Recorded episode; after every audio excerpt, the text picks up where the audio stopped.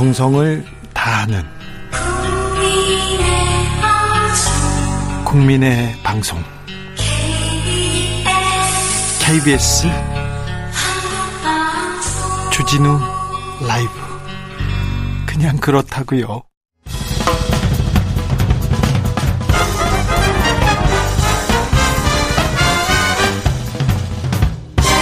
훅 인터뷰 모두를 위한 모두를 향한 모두의 궁금증 훅 인터뷰 윤석열 인수위 첫 번째 국정, 국정과제로 부동산 시장 정상화 꼽았습니다. 그런데요, 음, 양도세 세금 1년 음, 미루겠다고 하고요. 규제 완화하겠다고 합니다. 임대차 3법 대폭으로 손보겠다고 하는데 이 인수위의 정책들이 부동산 시장에 어떤 영향을 미칠까요? 알아보겠습니다. 한문도 연세대 금융 부동산학과 교수 안녕하세요. 예, 안녕하세요. 네. 대통령직 인수위가 임대차 3법 폐지한다, 수정한다, 대폭 손질을 예고했습니다. 어이구, 임대차 3법에 어떻게 저, 그 어떻게 만들어졌고 어떤 일을 하고 있었죠? 어, 기억하시겠지만 재작년이죠. 재작년 7월에 이제 입법해서 네. 그 집권 지금 현재 여당이죠. 집권 여당이 다수당이 되면서 어, 이 임대차 3법을 바로 첫, 네. 첫 개원하자마자 이걸 통과시켰잖아요. 예. 여기에 이제 좀그 유래를 좀 아시면 우리 시청자, 저 애청자분들한테 도움이 되실 텐데요. 2018년도 5월에 그 유엔의 그 주거 인권 특별 보좌관이라고 있습니다. 네. 그분이 이제 레일라니 파라라는 분인데 5월에 왔어요. 와가지고 온 이유는 그렇습니다. MB 정부 때부터 박근혜 정부 이르기까지 여러 번 한국의 임차인 그 인권에 대해서 좀 열악하니까 예, 예. 계속 고치라고 이제 시정을 했는데 이제 네. 안 고치니까 네. 특별조사관이 나오신 거예요. 네. 직접 나오셔가지고 다 보시고 그리고 우리나라 환경단체나 NGO 단체, 주거단체들하고 다 회의를 하고 보고서를 받아서 정리한 내용을 5월달에 어, 이제 기자회견을 합니다. 네. 하고 이제 가는데 그 보고서 내용이 2019년 5월에 유엔에 보고가 됩니다. 네. 인권위원회. 네. 그래서 그 내용이 뭐냐면 이겁니다. 그 홈리스하고 고시원하고 쪽방에 계시는 분들에 대한 아, 인권 주거 환경에 대해서 정부가 제도적으로 케어를 해라. 하고 네. 첫 번째, 두 번째는 임대 임차인의 임차 주거권이 확보가 안 돼 있다. 네. 계약갱신권 제도를 선진국처럼 해라라는 게 주 주문입니다. 그래서 이 법이 만들어졌습니다. 그렇죠. 부랴부랴 맞는 겁니다. 그 네. 정부에서는 그전 그전에는 좀 뭐랄까 망설이고 이제 안 해왔었고. 그런데 임대차 3법이 시장에 어떤 영향을 미쳤습니까? 일단 수치상으로는 이렇게 말씀드리겠습니다. 그 기존에는 이제 보통 계약갱신의 어떤 재계약이죠. 재계약하는 네. 비율이 한 50% 정도입니다. 아니면 다른 데 이사 가죠. 전세 예. 분이. 그런데 요번에 이제 이 제도를 시행하고 나서는 이 서울 100대 아파트입니다. 우리 뭐 전체가 아니고요. 국토부가 데이터를 계속 발표하잖아요. 그 내용의 요점이 77%로 조사가 된 겁니다. 아, 그래요? 작년에요. 근데 그게 뭐냐면 서울의 100대 아파트, 선도 아파트. 네. 그 아파트들에 대해서 계약 갱신이 어느 정도 됐나 확인을 했더니 77%였고 음, 2021년엔 73.3%. 70%가 돼서 평소에 50%보다 분명히 늘어난 건 맞습니다. 안정... 주거 안정기는 분명히 기여한 건 사실이죠. 그런 안정화됐다고 볼 수도 있네요. 아 그러나 다른 부분에서는 반면에 있죠. 왜냐하면 네, 이렇게 재계약하지 못한 분들에서 폭등이 일어났죠. 네. 신규 계약 이런 문제점이 좀 있습니다. 신규 예. 계약은 신규 계약은 폭등했으니까. 네, 네. 인수위에서 임대차 3법 어떻게 손보겠다고 합니까? 핵심 내용이 뭐예요? 그 인수위에서 저 그 대변이 나오셔가지고 임대차 네. 3법을 폐지라는 표현을 썼는데요. 그렇죠. 아주 좀 제가 볼때 심한 시장 조사도 안 하고 아무런 데이터 없이 좀 막말한 것 같습니다. 폐지는 원인이 뭐냐면 전세 매물이 감소하고 네. 시장에 혼란이 온다라고 얘기하면서 폐지와 뭐 개정을 생각하고 있다 이렇게 표현했거든요. 예, 예. 지금 말씀드린 것처럼 유엔에 보고가 돼 있고 이런 것을 어떻게 함부로 폐지를 합니까? 이것부터 먼저 생각해 주시면 좋겠고요. 그래서 공약 집에는 또 폐지 내용이 없습니다. 아, 없어요? 네. 이 얘기는 제가 말씀드리면 부동산 TF팀이나 인수위에서 네. 윤석열 당선인의 의지와 상관없이 또 항상 어느 뭐 정당이든 그 자기의 개인의 사익을 위한 어떤 멤버들이 있지 않습니까? 네. 그 양반들이 지금 이거 흔드는 것 같습니다. 제가 볼 땐. 그래서 제가 볼 땐 폐지 쪽으로 갈 것 같지는 않고 또 집권 여당인 민주당이 지금 다수서기 때문에 네. 폐지는 할 수가 없고 그 고치겠다는 내용은 명료하게 나오지는 않았습니다. 그리고 하나 좋은 점은 하나 있습니다. 재계약을 했을 때 임대인에 대해서 인센티브를 주자. 네. 이 부분은 저도 동의합니다. 왜냐하면 해외에서도 그걸 하고 있거든요. 아, 단 그래요? 장기적으로 10년 이상 했을 경우에. 네. 그러니까 우리는 이제 4년짜리 이제 없앴잖아요. 네. 이 부분은 이제 조정하면 될 것 같습니다. 여야가 합의해가지고. 임대차 3법이 시행되고 전세 네네. 시장이 조금 안정은 됐습니까? 어, 3법이 시행되고 중간에 아, 독소 조항이 제가 있다고 말씀드렸는데 네. 실거주 예외 조항이라고 이제 청자분들 다 들으셨을 텐데요. 그 예외 조항이 좀 악용이 돼 가지고 시장이 왜곡됐습니다. 쉽게 말씀드리면 이 그냥 자기가 들어가지 않더라도 그냥 들어가겠다라고 통보를 합니다. 네. 그럼 임차인은 압박을 받으니까 나가야죠. 막 다투다가 결국 나가는 경우가 대부분이고 안 나가면 또 내용 증명을 보냅니다. 네. 피곤하죠. 네. 그래서 결국 내보내고 자기가 안 들어가고 새로 놓습니다. 아이고. 새로 놨을 때 그러면 법을 어긴 건데 네. 그거에 대한 벌칙 사항이 네. 3개월치 임대료 수준입니다. 그러니까 어느 저 좀 돈을 좋아하는 임대 입장에서 이 행위를 하라고 방치한 거죠. 이건 민주당이 실수한 겁니다. 제가 볼 때. 구멍이 좀 있었네요. 그 구멍을 지금이라도 메꿔준다라면 이게 왜냐하면 이 원래 원하는 4년이었습니다. 제가 아는 바로는 네. 4년이었는데 국토부하고 여러 의견 부처 수렴을 하고 마지막에 법안이 통과가 되는 건데 수렴 중에 실거주예요. 그러니까 재건축으로 집이 순간적으로 없다. 이러면은 좀 들어가야 되지 않나. 해외는 그런 경우가 있거든요. 네. 차이점이 뭐냐면 해외는 월세 제도, 임대료 제도잖아요. 네. 그러니까 바로바로 바로 유통이 쉽습니다. 근데 전세는 보증금이라는 개념이 있기 때문에 이게 이동성이 좀 원활하지 않지 않습니까? 그렇죠. 목돈이 있어요. 그러니까 예를 들어서 네. 포지티브로 그냥 재건축할 때, 네. 뭐 자녀가 결혼할 때, 자녀 결혼할 때도 필요 없죠. 자녀 결혼 임대 2년 있다 들어오면 되잖아요. 그러니까 4년으로 애초에 했으면 제일 좋았었는데 그 구멍이 제가 나오자마자 제가 다른 방송에서 이거 문제가 발생할 거다고 했는데 그게 지금까지 와서 임차 저 인수위에서 폐지님이 개정이 이렇게 좀 얘기하고 있는 건데 이건 좀 의미가 없다고 봅니다. 그리고 전세 매물 감소라는 표현을 썼는데요. 전세 매물이 1년 반 동안 두 배가 늘었습니다. 아주 잘못된 정보죠. 아, 그렇습니까? 그러니까 이게 어떤 세력들이 이거 작업을 하는 것 같다는 생각이 좀 저, 저는 개인적으로 듭니다. 전세 매물이 늘어났는데 그 표현을 인수위라는 데서 쓴다는 자체가 아무런 조사가 안 됐다는 얘기죠. 6437님께서 임대차 3법은 임차인이 더 고생입니다. 이사 갈 데가 없어요. 가격은 시장에 맡겨주세요. 유엔의 보고랑 상관없어요. 얘기합니다. 지금 그분은 제가 볼 땐 뭐 임차인이 아니신 것 같습니다. 거짓말 같은 얘기지만 지금 물건 많이 있습니다. 실제 강남의 상황을 제가 어제 그제도 파악을 했거든요. 그 임차 이제 전세가가 많이 올랐잖아요. 전세가가 올라가지고 갈 데가 없다는 거겠죠. 그러니까 많이 올라가지고요. 네. 어, 이런 일이 벌어지고 있습니다. 전세가 많이 올라가지고 또 제가 말씀드린 방법으로 나가라고 합니다. 네. 더 받으려고. 네. 근데 시장이 아시겠지만 전세가 요새 하락하잖아요. 네. 왜? 금리가 올라갔잖아요. 예. 금리가 올라오니까 부담이 되는 겁니다. 서울 아파트의 70%가 다 전세 대출이에요. 네. 3년 동안 데이터가. 그러면 전세 대출이 금리가 올라니까 부담되지 않습니까? 네. 더 올리기는 부담이 되니까 나가게 되는 거예요. 예. 그럼 다음 세입자가 들어야 되잖아요. 다음 세입자가 잘 안 맞춰주고 있습니다. 지금 서울에.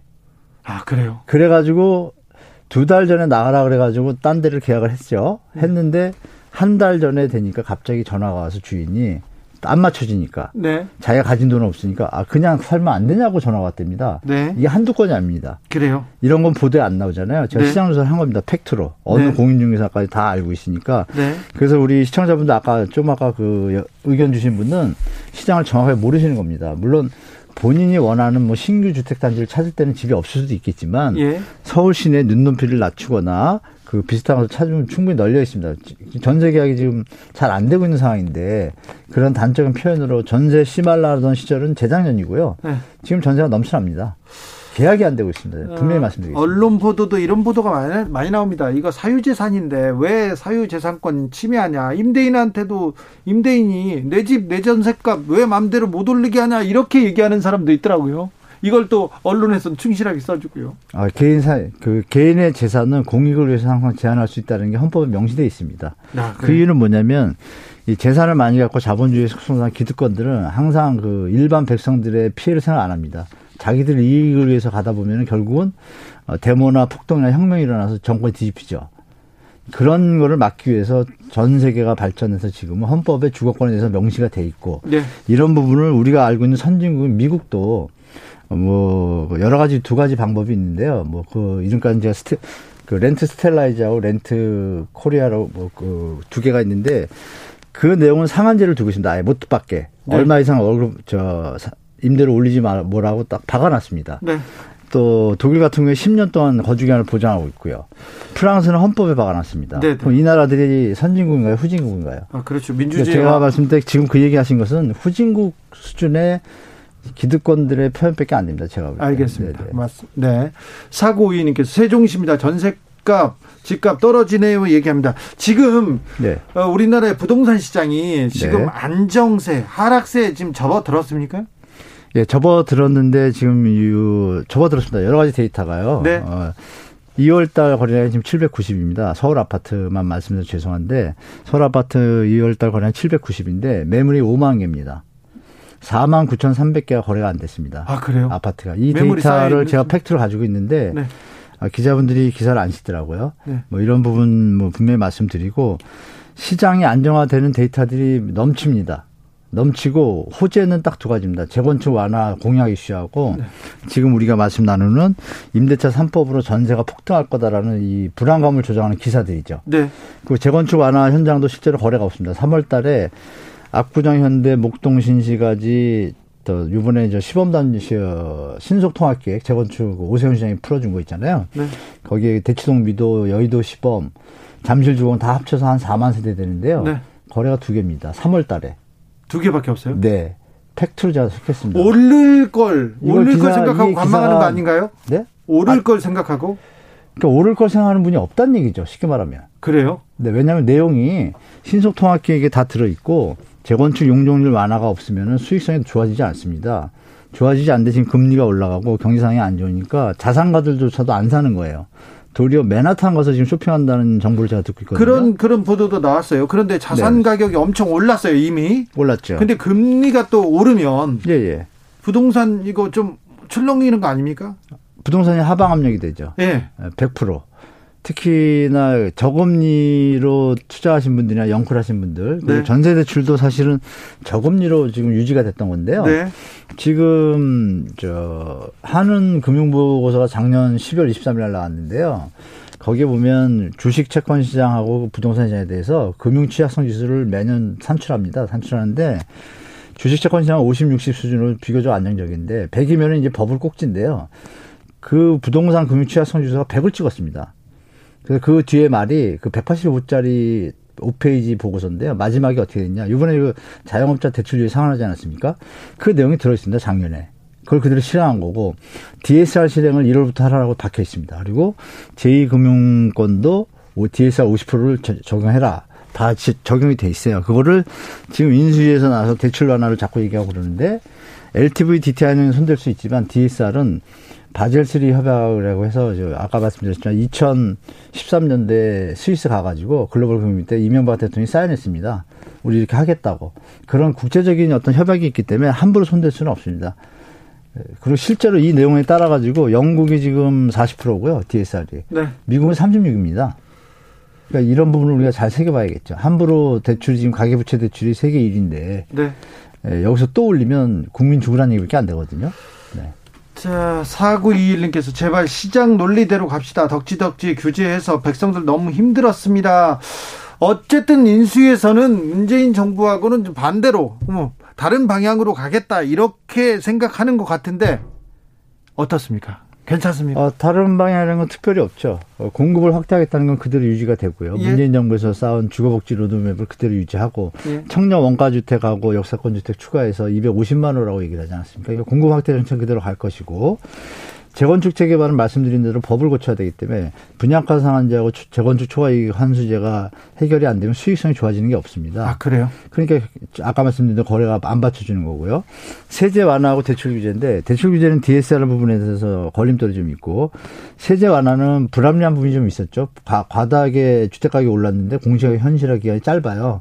짧은 와중에 9억이나 15억은 기간이 더 짧습니다. 5년 안에 맞추는 거예요. 그런데 9억 이하는 10, 35년까지거든요. 이 부분은 이제 조홍천 비대위원장이 얼마 전에 발표했잖아요. 좀 불합리한 부분은 부담을 줄이겠다 하는 부분이 그 부분입니다. 너무 짧게 하다 보니까 세부담이 강화가 되니까 과세연이라고 해서 나중에 세금 낼 수 있게 하는 거하고 1주택자들의 경우에는 장기를 보유했을 때는 좀 80% 정도 공제하겠다. 그래서 세부담을 줄이겠다.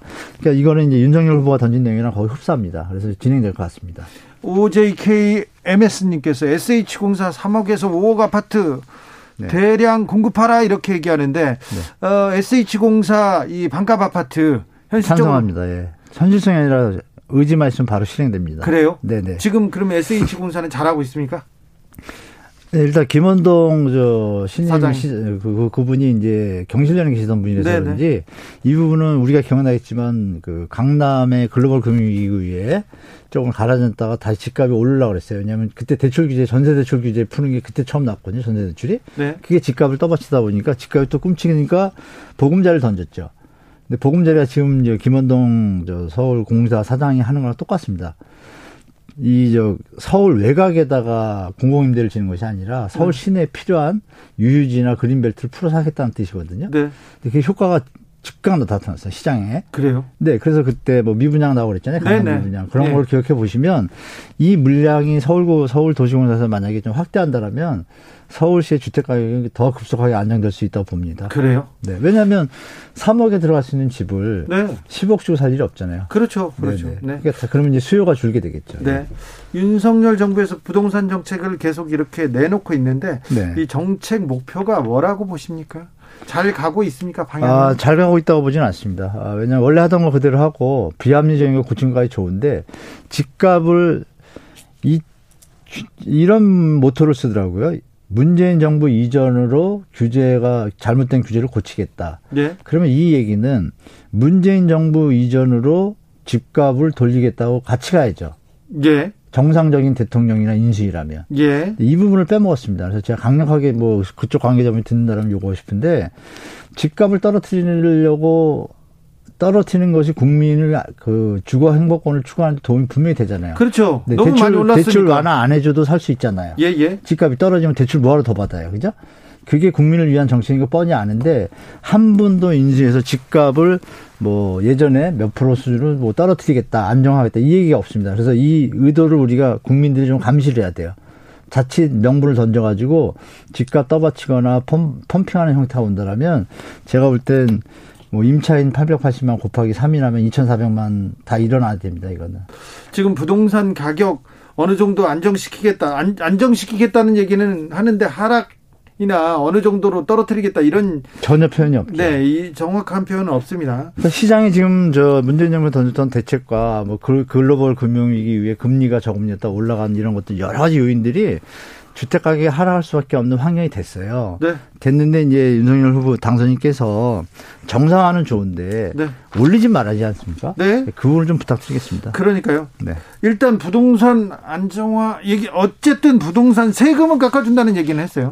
네네. 근데 그것도 이제 다주택자 분들 중에 또 너무 기대하시는 분이 계실까봐 제가 말씀드리면 세금을 깎아주는 폭이 있습니다. 다주택자는 좀 예외인 것 같습니다. 네. 윤석열 당선인도 다주택자에 대해서는 저 긍정적인 생각을 갖고 있지 않는 게 다주택자 세부담이 300%까지 올려놨거든요. 예. 그 정보시장으로 올라가면서. 근데 그거를 200%로 줄이겠답니다. 네. 그러니까 200%는 그대로 있는 거죠. 네. 그러니까 없애는 게 아닙니다. 그래서 다주택자 중과 유예 이거는 뭐 이재명 후보도 얘기 던졌었죠. 네. 그 매물이 좀 나오게 해서 주택가를 안정시키겠다. 이거는 좀 실행이 될 것 같습니다. 그러면 네. 또 주택시장 하방 압력이 되니까 제가 볼 때는 이게 양존하는 겁니다. 이게 지금 참 어떻게 보면 머리가 좋다 그럴까 인수위가 두 개를 같이 하는 거예요. 가격을 안정시키겠다 매물이 나와서 이렇게 던지고 또 이쪽에서 한쪽에서 또 펌핑 작업을 하고 이거를 제가 볼 때는 좀 정체성이 좀 불분명해 제가 볼 때. 네. 그래서 저는 개인적으로 반반의 성공이다라고 보고 있습니다. 아, 그동안에 부동산 실책 좀 만회해야 될 텐데. 네. 네. 잘못된 부분이 있었어요. 부동산 정책에 대해서는. 네네. 부동산 시장 안정을 위해서 인수위는 뭘 해야 될까요? 어, 제가 볼 때 분명히 저 공약 주변에 그렇게 수사합니다. 아, 임대차법의 재개정을 통한 국민 주거, 주거 환경 완화. 네. 어, 좋게 하겠다는 얘기죠. 네. 좋게 하려면 제가 제안 드리고 싶은 이런 식이죠. 폐지란 얘기는 뭐 얼토당토하는 얘기고요. 제가 볼 때. 지금 이 플러스에서 실거주 예외 조항을 딱 포지티브로 해서 함부로 악용하지 못하게 막아두고 네. 그리고 이왕이라면 학제가 3년제 아닙니까? 3 플러스 3을 하든지 정 안 되면 그냥 3년으로 딱 박아주든지 네. 그것마저 도움이 될 것 같습니다. 그리고 마지막으로 해외처럼 임대인이 재계약을 했을 경우에 네. 임대인이 지금 혜택이 아무것도 없거든요. 부담만 있고 네. 그럴 경우에는 세금, 임대소득세나 다른 데서 버는 소득에 대해서 해외에서는 다 그걸 적용을 하거든요. 그래서 세를 공익에 협조한다는 어떤 명분하에 공익 공익 정책에 협조를 하면 뭐가 베니피트가 있어야 되잖아요. 그게 없어요. 그래서 그 부분을 이제 윤석열 당선인이 넣어놨는데 이거는 지금 집권여당 민주당도 협조해서 정부 재정에 부담되지 않는 선에서 좀 혜택을 주면 네. 서로 서로 도, 도와주면서 갈 것 같습니다. 제가 알겠습니다. 그렇게 했으면 좋겠습니다. 네. 말씀 잘 들었습니다. 한문도 연세대 교수였습니다. 감사합니다. 네, 감사합니다. 교통정보센터 다녀오겠습니다. 오수미 씨. 정치 피로, 사건 사고로 인한 피로, 고달픈 일상에서 오는 피로. 오늘 시사하셨습니까? 경험해 보세요. 들은 날과 안 들은 날의 차이. 여러분의 피로를 날려줄 저녁 한 끼 시사 추진우 라이브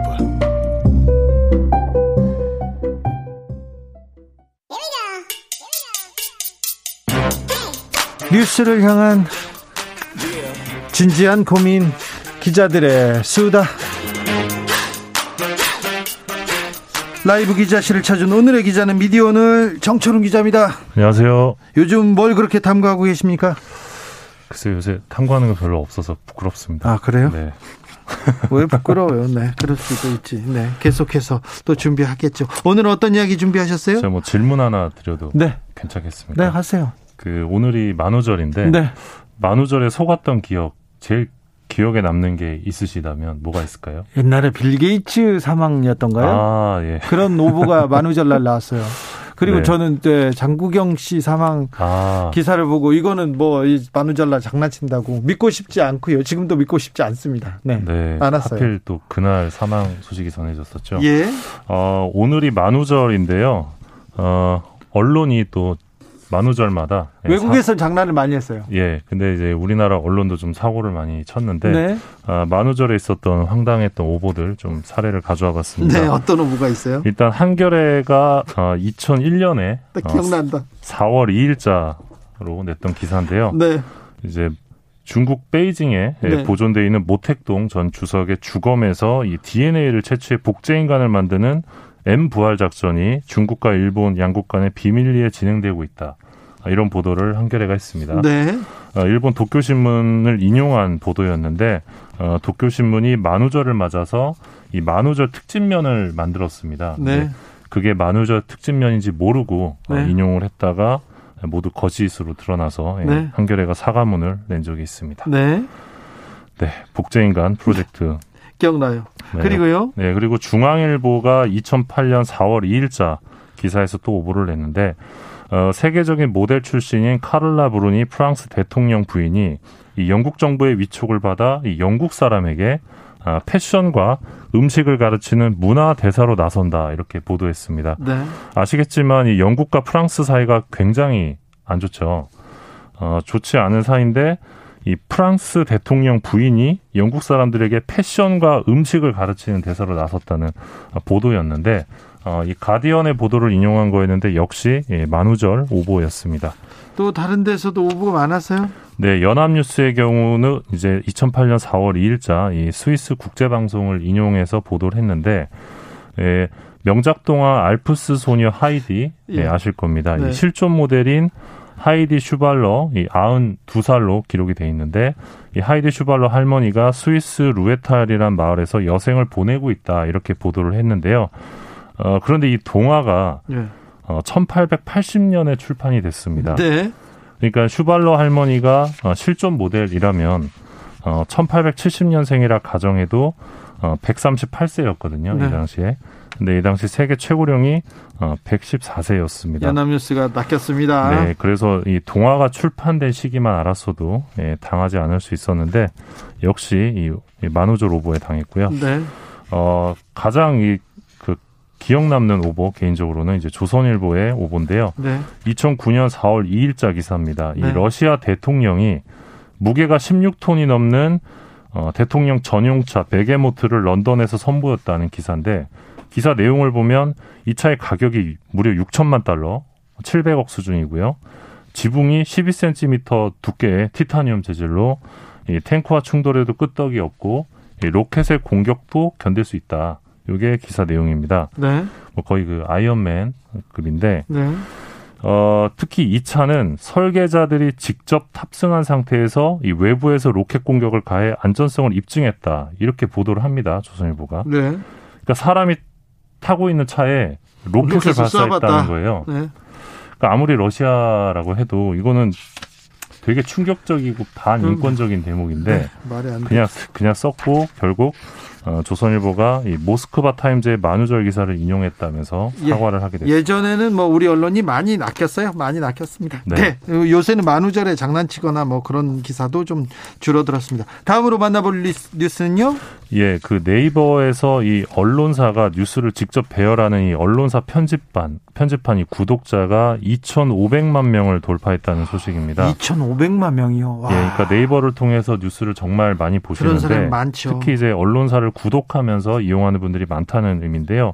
이 네이버 뉴스 월간 이용자 가운데 76%가 이 알고리즘 뉴스 배열이 아닌 언론사 편집판으로 어, 뉴스를 이용하고 있다는 내용입니다. 네. 어, 현재 네이버에서 이 언론사 편집판 서비스를 제공하는 언론사가 이 79곳인데요. 네. 어, 이 중에 53곳의 언론사가 100만 이상의 구독자를 확보하고 있습니다. 그리고 다섯 네. 곳은 500만 명 이상을 확보하고 있는데 어, 중앙일보, JTBC, YTN, 매일경제, 한국경제가 500만이 넘습니다. 매일경제, 한국경제.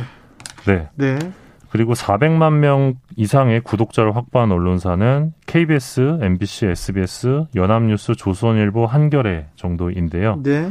어, 네이버에 따르면 이용자 1인당 평균 7개의 언론사를 지금 구독하고 있습니다. 어, 미디어오늘은 200만 되고요. 네.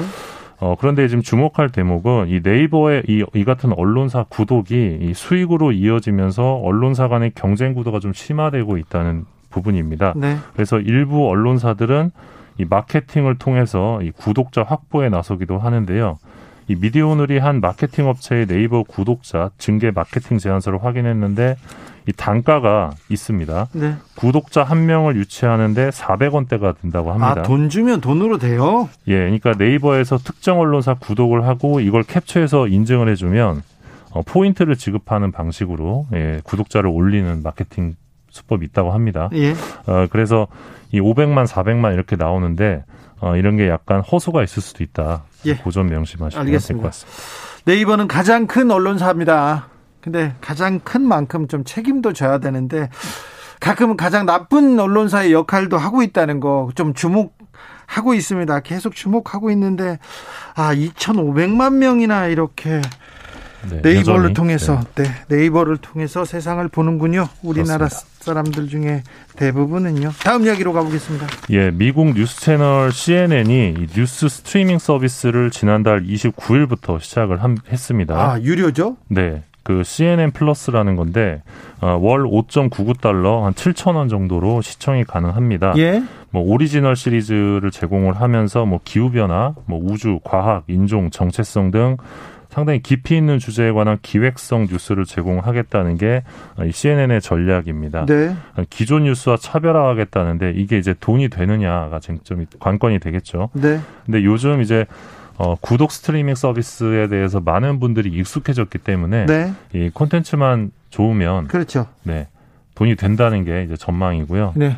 어, 이런 어떤 뉴스 스트리밍 서비스가 뭐 CNN뿐만 아니라 폭스에서도 이미 시작을 했고요. 예. 그래서 앞으로도 이런 서비스가 확장할 거다. 한국도 예외는 아닐 것이다. 이런 전망이 좀 나오고 있습니다. 네.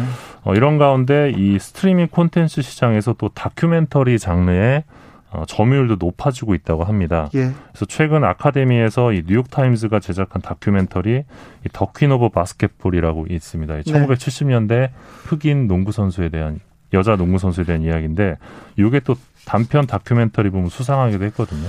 아, 네. 앞으로 이 언론이 어디로 갈 것인지 언론의 미래에 대해서 지금 미국 언론을 보고 고민하게 되네요. 지금 뭐 KBS 아카이브 프로젝트 중에 모던 코리아라고 있었는데 네. 굉장히 재밌게 봤거든요. 네. 뭐 그런 거나 또 10년 전에 있었던 MBC 다큐멘터리 뭐 간첩 같은 경우 네. 이런 것들이 사실 지금 나왔으면 넷플릭스에서 대박을 칠 수 있다는 생각이 좀 드는데 그렇죠. 네. 좀 시대를 너무 앞서갔던 것 같은데 네.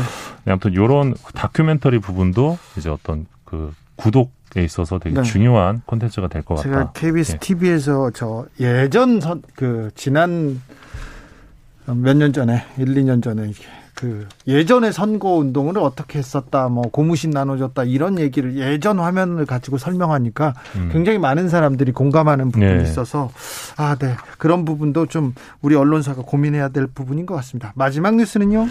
예, 조선일보 노동조합이 이제 기자들 조합원을 상대로 직장 내 성희롱 괴롭힘 설문조사를 진행했는데 했는데요. 좀 문제가 심각한 걸로 나타났습니다. 네. 이 노보를 보면 어 이제 미혼 기자에게 넌 가급적 결혼하지 마라. 여자는 결혼하면 한계가 많다. 애 낳으면 한계가 많다 이런 이거 발언을 이거 완전 성, 예, 부장했고요 발언이네요. 예, 그리고 여자랑 일하기 싫다. 여자가 많아서 힘들다. 뭐 이런 차장의 발언. 그리고 어떤 부장은 인사가 있을 때 걔 혹시 페미니스트냐 뭐 이런 거를 물어봤다고 합니다. 네. 그리고 최근에는 직장인 익명 게시판에 블라인드에 올라온 이야기였는데 조선일보의 한 부장이 이제 밑에 있는 기자가 임신을 했다고 전, 전하니까 화를 냈다. 질책을 했다는 취재글이 게시됐다가 삭제가 돼서 논란이 일기도 했습니다. 그러니까 네. 선배한테 네. 네. 저 임신했어요라고 하니까 화를, 화를 냈다는 거예요. 네. 네, 그래서 해당 부장이 당사자 부원들에게 사과를 했다고 알려졌는데요. 네. 이러한 직장 분위기가 뭐 비단 조선일보만의 분위기는 아닐 텐데, 네. 어, 과연 이런 분위기에서 제대로 된 뭐 기사를 쓸 수 있을지 좀 의문이 듭니다. 네. 어, 이 밖에도 이제 뭐 큰 소리로 폭언하고 질책하는 데스크들이 많다. 네. 아, 그리고 과도한 짜증, 폭언으로 화풀이하는 선배들이 있다. 네. 인간적 모멸감을 느낀다. 뭐 이런 그 증언들이 좀 나왔는데 네. 어, 이 부분과 관련해서 조선일보 노조가 이 엄격한 사내 위계 구조와 네. 문제 제기 이후 회사 생활에 대한 우려 같은 이유 때문에 부적절한 일이 발생해도 신고가 적극적으로 이루어지지 않는 게 현실이다. 어, 이렇게 지적을 하기도 했습니다. 네, 알겠습니다. 네. 네. 안타까운 소식. 아, 네, 네, 네. 저는 시사저널 시사인에 있었잖아요. 여자 선배들이 많았는데 여자 선배들이 저한테 과도한 폭언으로 많이 혼냈어요. 네, 물론 사랑해서 혼냈기는 했지만 서명숙 선배가 특별히 제일 많이 혼냈습니다. 네. 네. 지금 제주올레 이사장이신데 아, 예. 주 훌륭하신 분입니다. 네, 존경한다. 네. 아, 네. 뭐 선배들의 따끔한 뭐 질책이 뭐 피와 살이 되기도 하는데 네. 그게 너무 과도하거나 네. 불합리하면 문제가 될 수 있겠죠. 그렇죠. 네. 네. 조금 그랬다고요. 그렇습니다. 4598님께서 저도 포인트 받고 수십 개 구독했어요. 아, 이런 사람들이 많군요. 아, 네. 돈 받고 또 언론사 구독했군요. 아이고. 신문 구독할 때 아직도 돈 주면서 구독해 주세요 이렇거든요. 이 네. 반칙 이 반칙이 가장 반칙고 가장 오랫동안 오랫동안 지금 그 살아남는 데가 또 언론사, 네, 이렇게 신문사. 이렇게 언론사들이 반칙하면서 또 지면에서는 반칙하지 말라고 기사를 쓰니까. 그러니까 이게 말도 네. 안 되죠. 네. 네. 웃겨요. 네, 기자들의 수다 미디어 오늘 정철운 기자였습니다. 감사합니다. 고맙습니다.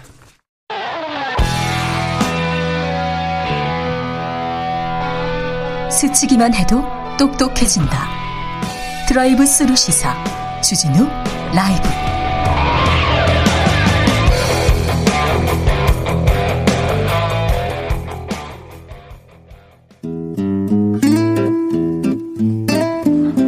현실의 불이 꺼지고 영화의 막이 오릅니다. 영화보다 더 영화 같은 현실 시작합니다. 라이너의 시사회.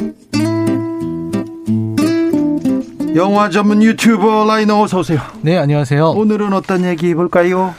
네, 지난주 이슈를 찾아보니까 되게 네. 마음이 쓰이는 사건이 있었습니다. 지난주에 뭐 영화계는 많은 이슈가 있었지만 네. 시사적으로 보면은 네. 바로 이 전장현 장애인들의 지하철 시위 관련 장애인 이동권 네. 여기에 대해서 그 정치권에서 첨예하게 의견 대립이 벌어지는 것 같더라고요. 예? 이 장애인들의 이동권을 보장하자는 그런 대의를 관철시키기 위해서 그리고 그들의 문제를 알리기 위해서 벌어지는 이 시위를 바라보는 입장 차이가 있었던 건데요. 네. 어, 일본은 한쪽에서는 장애인의 이동권을 보장하자는 이 시위에 지지하는 입장에 서고 예. 다른 쪽에서는 일반 시민들의 불편을 조장하는 시위는 바람직하지 않다고 네, 네. 비판을 했던 건데요. 그런 의견을 내는 거는 뭐 또 자유고 또 다 일리가 있습니다. 네, 참 어려운 문제인 것 같다는 생각도 들었습니다. 예. 개인적으로 저는 이런 부분에서는 보통 이제 이해라든지 배려, 관용의 마음을 가지라고 배워서 네. 저는 이제 아 저런 식으로 해서라도 어떤 자신들의 문제를 알려야 되겠다라고 하는 그런 어떤 처절함, 네. 간절함이 다가왔었는데 또 한편으로는 시민의 불편을 우선해야 한다는 의견도 있는 것 같아요. 네. 그래서 이런 이슈를 가만히 바라보고 있다가 이 휠체어를 타고 있는 이 장애인이 등장하는 영화들 그것들을 살펴보다 그 중에 한 편을 소개해 드리려고 합니다. 바로 업사이드라는 영화입니다. 업사이드 어떤 작품입니까? 예, 이 업사이드는 되게 따뜻한 영화예요. 그린북 같은 예. 그런 예. 따뜻함을 갖추고 있는 그런 영화고 그런 예. 감동을 갖추고 있고 또 코미디도 있는 그런 영화인데요. 네. 이 영화는 사실 원작이 있습니다. 네. 그 원작이 뭐냐면 언터처블 1%의 우정이라는 영화가 있습니다. 아, 그 프랑스 영화 네, 아닙니까? 맞습니다. 프랑스의 이그 어, 휠체어 탄 억만장자 네. 장자와 이 약간 조금 문제 청년과의 우정. 맞습니다. 그죠? 그거를 이제 할리우드판으로 리메이크한 영화가 바로 업사이드입니다. 아 그렇군요. 예, 언터처블 1%의 우정이 꽤 괜찮은 작품으로 알려져 있고 예. 국내에서도 많은 관객들이 관람한 영화이기도 한데요. 그래서 이제 업사이드가 원작만은 못하다 뭐 이런 평가를 받기도 했습니다. 네. 이 최근에 아카데미 작품상을 받은 코다라는 영화 역시 프랑스 영화 미라클 벨리에의 리메이크거든요. 아 그렇군요. 네, 그거랑은 약간 좀 다른 경우이긴 한데요. 네. 어쨌든 억만장자이면서 또 전신마비라는 중증 장애를 지닌 필립이라는 사람과 어 부양할 가족을 지닌 하층민 그러면서도 거칠게 살아온 델이라는 남자의 운명 같은 우정을 다룬 작품입니다. 영화 속으로 들어가 보겠습니다. 네, 이 업사이드의 일단 인물부터 소개를 드려야 될 것 같은데요. 일단 주인공이라고 할 수 있겠죠. 네. 필립은 네. 이제 자수성가를 한 억만장자입니다. 네. 이 백인이고요. 기업 컨설팅을 하는 사람입니다. 네. 원작에서는 교수였는데 여기서는 사업가로 성공한 사업가로 나옵니다. 그리고 이제 그 대의 대의 설정이 좀 바뀌었는데요. 네. 어, 원작에서는 이제 대의 캐릭터가 이민자로 나왔는데 이 작품에서는 전과자로 나왔습니다. 그리고 아내와 아들이 있는 그런 상황이에요. 그래서 좀 더 미국에게 맞는 그런 리메이크라고 볼 수 있을 것 같습니다. 아무튼 필립이요. 이제 자신의 생활을 보조해줄 생활 보조인을 채용하고자 면접을 보고 있었는데요. 네. 그때 구직 활동을 하고 있었던 대리 면접을 보러 왔습니다. 예. 그리고 이 우연한 만남이 이 필립에게 많은 변화를 일으키게 하는 거죠. 그래서 어.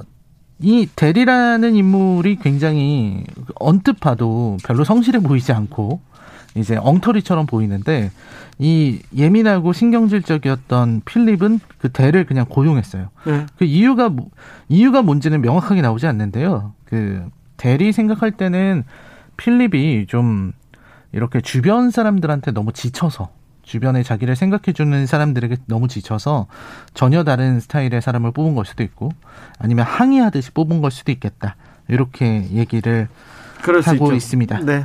그리고 또 한편으로는 필립은 주변 사람들이 자꾸 뭐 감언이설만 하거든요. 네. 이제 뭐 장애는 극복 가능하다 뭐 이런 이야기들을 얘기하고 뭐 필립 당신은 위대한 사람이라 당신에게서 배우고 싶다 이런 얘기만 하는데 델은 애들 데리러 가니, 가야 되니까 빨리 끝내달라고 이렇게 얘기를 해서 그런 태도가 신선하게 보였던 모양입니다. 네, 솔직하다고. 네.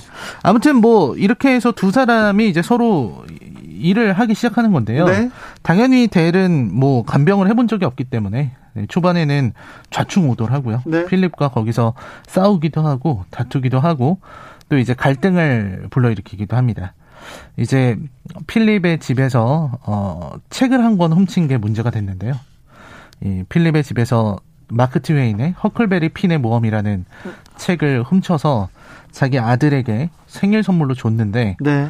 이렇게 책이 많은데 책 한 권 없어져 봐야 뭐 무슨 문제일까 하면서 하나 했는데 가, 알아. 아, 가져갔는데 하필이면은 그 어, 책이 네. 죽은 아내와 관련된 네.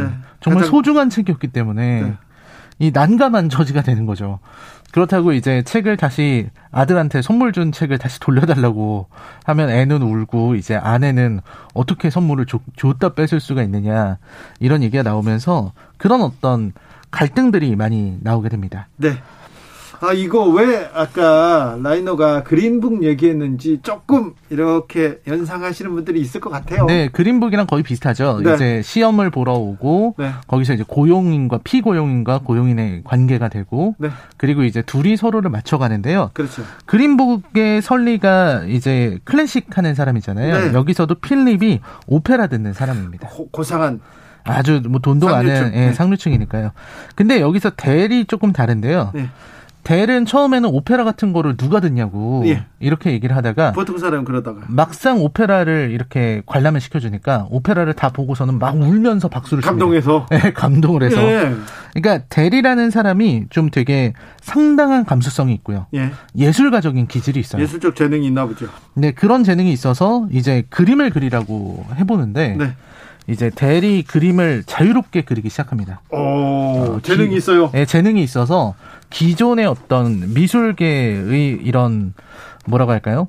그 계속 해왔던 그런 것들을 다 어, 관행이나 형식을 다 파, 파괴하는. 네, 형식을 파괴하고 예술이라는 틀을 벗어나는 예. 그런 그림들을 그려냅니다. 천재가 나타났네. 네. 뭐 엄청난 천재는 아닌데. 네. 근데 이제 필립이 이제 대의 그림을 자기 집에 걸어 놓으니까 네. 이제 안목 없는 사람들이 집에 와서 아. 그림을 칭찬해야 되는데 말도 안 되는 게 그려져 있거든요. 네. 그러니까 막 거기에 대고서 이제 미사 얼굴을 늘어 놓는 거죠. 그렇죠. 네. 그러면서 대단한 그림이다 이러면서 비싼 돈에 그 그림을 사는 네. 그런 아주 재미난 풍자의 이야기도 나오고 있습니다. 네.